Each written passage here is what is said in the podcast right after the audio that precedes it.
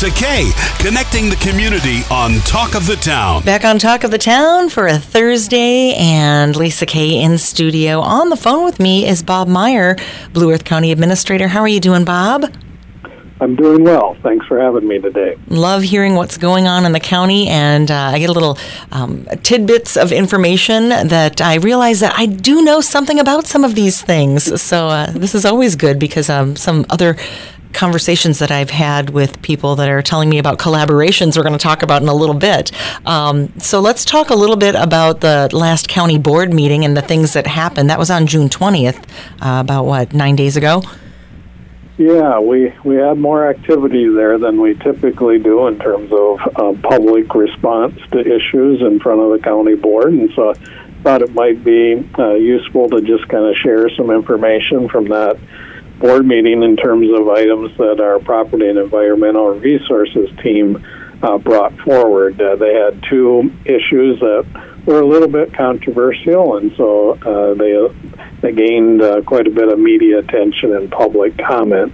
Um, one of which was a proposed gravel pit, um, and that gravel pit is down uh, near the Rapidan Dam, um, and uh, the county park and campground down there. There's also a business in that area and numerous residents. And so um, having this proposed gravel pit uh, in that area did bring some people to our county board meeting. And so that uh, was seen a little bit in the media. There was um, people just wanting to voice their opinions. Was that it?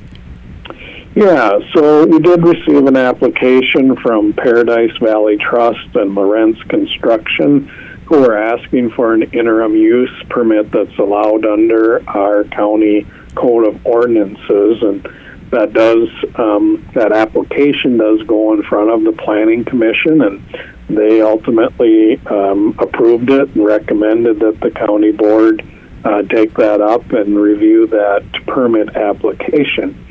And so um, we had been hearing from residents in the area that there was some concern about that, and we knew that there was some discussion about a potential petition being submitted. Uh, and so when we came to the meeting on the 20th, uh, the county board ultimately did uh, vote to table the item after being notified that this citizen petition had been signed and submitted to uh, the EQB, which is the Environmental Quality Board. And as part of that petition, uh, what uh, the community was saying was that they wanted some further review of environmental uh, concerns and more of a in-depth study through an environmental worksheet, um, or an environmental assessment worksheet, or an EAW. And so um, we uh, are familiar with EAWs to some degree, and when we review kind of how uh, the county board is supposed to respond to a petition, uh, it is outlined in Minnesota rule that once a petition is submitted to the EQB, um, then local governments are really prohibited from um, taking any action on an item until um, the EQB has evaluated the completeness of the petition. And so while the board couldn't take any kind of formal action to approve or deny the application, um, the board decided that since we had a lot of public in attendance, we would let uh, those members of the public have an opportunity to provide public comment. There was quite a bit of public comment, comment, and those comments were heavily weighted towards opposition of the project. So some of the things uh, that uh, people commented on were the noise, um, potential for dust, uh, traffic safety in the area, and then things like impact on wells or impact on campers, park users, uh, residents, and uh, the area businesses. And so, just a lot of feedback um, regarding this particular application. And so, at this time, what is going to happen? Well, um, after the meeting, we did uh, get notified by the EQB that the petition that was submitted didn't meet all the uh, requirements, and so they communicated to the county that the petition was not valid. Um, there's a couple of options uh, now that can happen. Um, one, the county board can move forward and take action on the uh, permit application as presented by staff and based on the recommendation of the planning commission.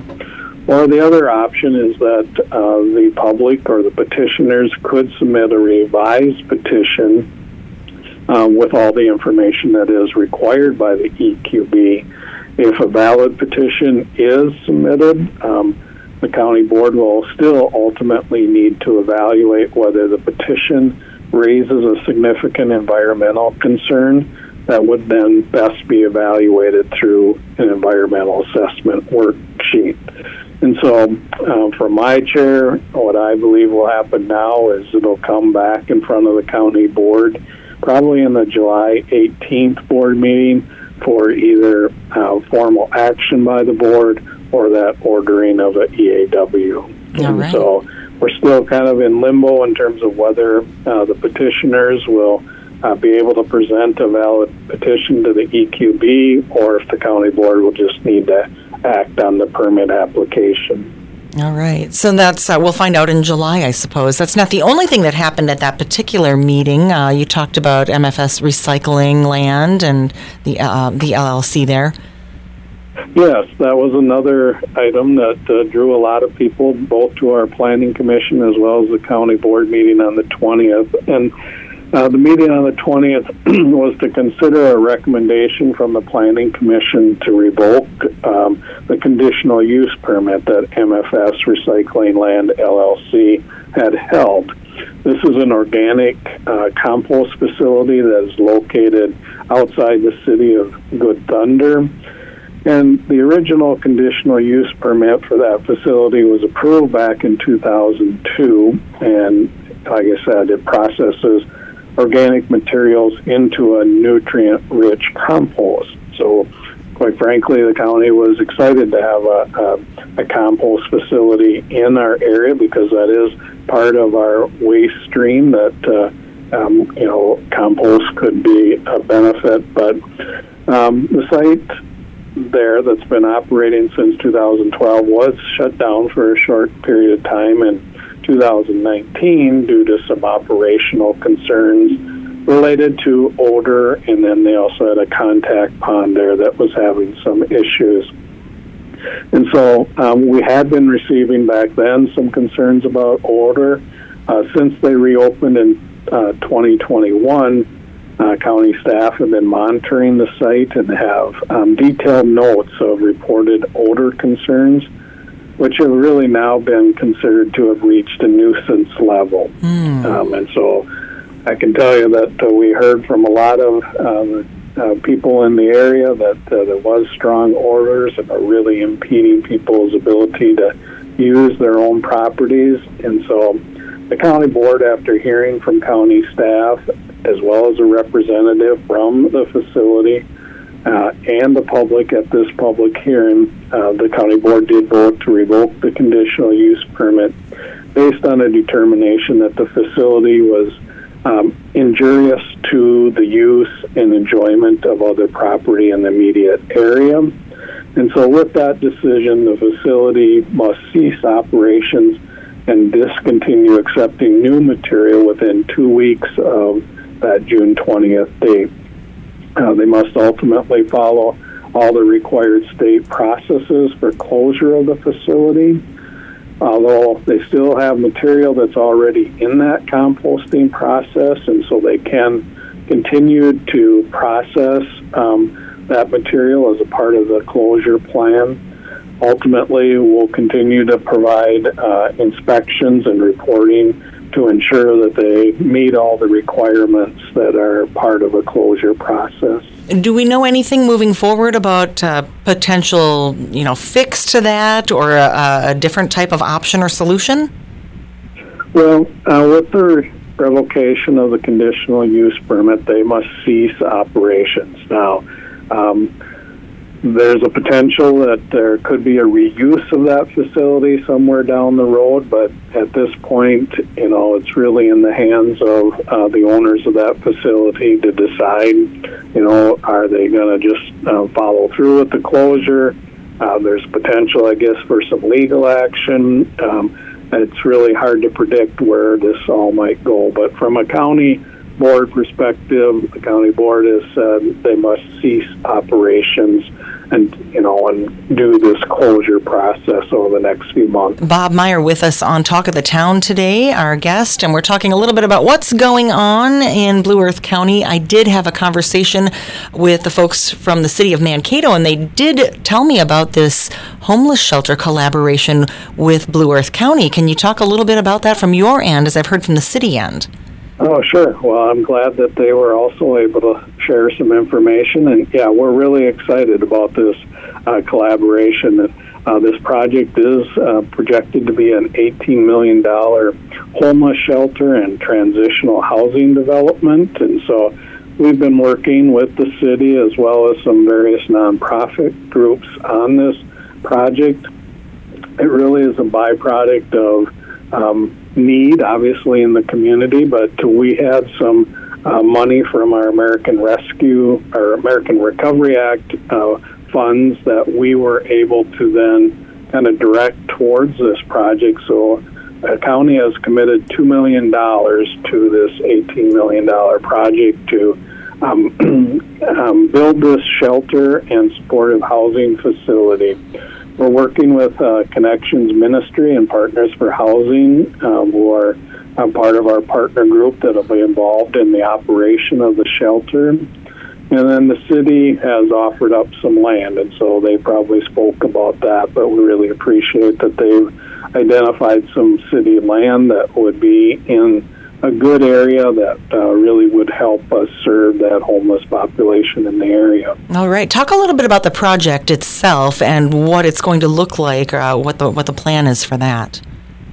Well, uh, the proposed project will consist of 40 rental units in that supportive housing kind of uh, realm, and then 50 emergency homeless shelter beds. Um, those shelter beds have been uh, a bit of a struggle in our community because they're not available 24 7 uh, year round. And so uh, that's part of this uh, shelter proposal is to have a homeless shelter available uh, all year long.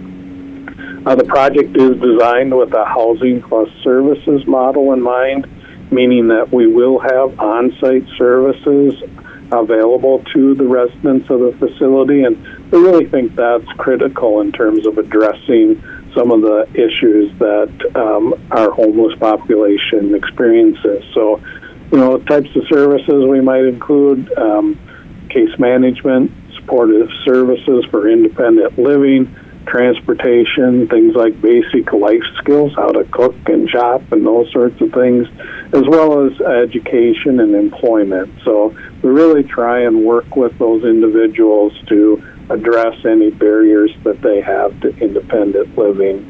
We know that it's. T- oh, go ahead. Go ahead.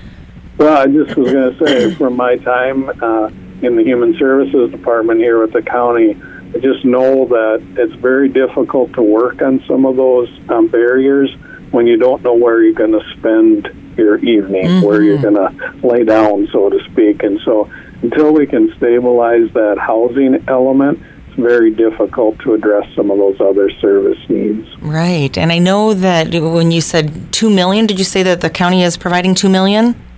That's correct. So, how much is it going to cost completely? Where does the other money come from?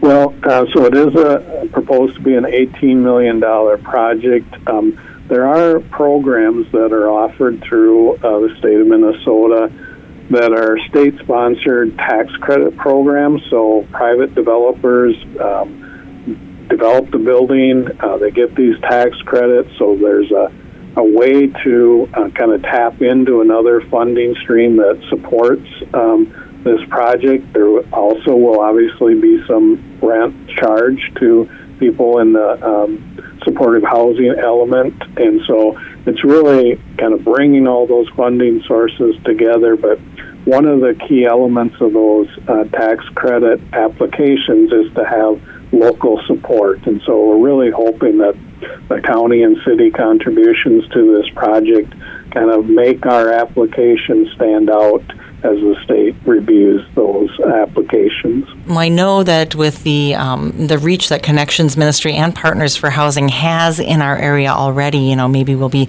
seeing some fundraisers or things like that that we can take part in uh, if that calls to but us. They've certainly been good partners, and we appreciate that they're willing to take on um, a, a project like this and really become those operators of the, the shelter to make sure that uh, our homeless population gets the access to services they need. Now, in a perfect world, do we have a construction date start for this yet, or? Yeah, assuming uh, all the financing comes together and all the permitting, um, we would be targeting 2025 for the construction. Perfect. All right. Well, that was a, a, busy meeting that you had, and a lot of things on your plate. Do you have any R and R time set aside for yourself for Fourth of July? Well, um, I just wanted to point out. I imagine most people know that the county offices will be closed on July 4th um, in observance of the Independence Day holiday. But other than that, uh, we'll be open and ready to serve the community. Ready to work. All right. How do we get in touch with you for any other information with this? Is the website the best place to go? It always is, and so uh, folks can look at blueearthcountymn.gov and they'll find uh, most information uh, on the county there. All right. Well, happy 4th of July to you, and uh, I have one day off, so I hope you enjoy it. Bob Meyer is our county administrator for Blue Earth County. Thanks so much, Bob. Thank you.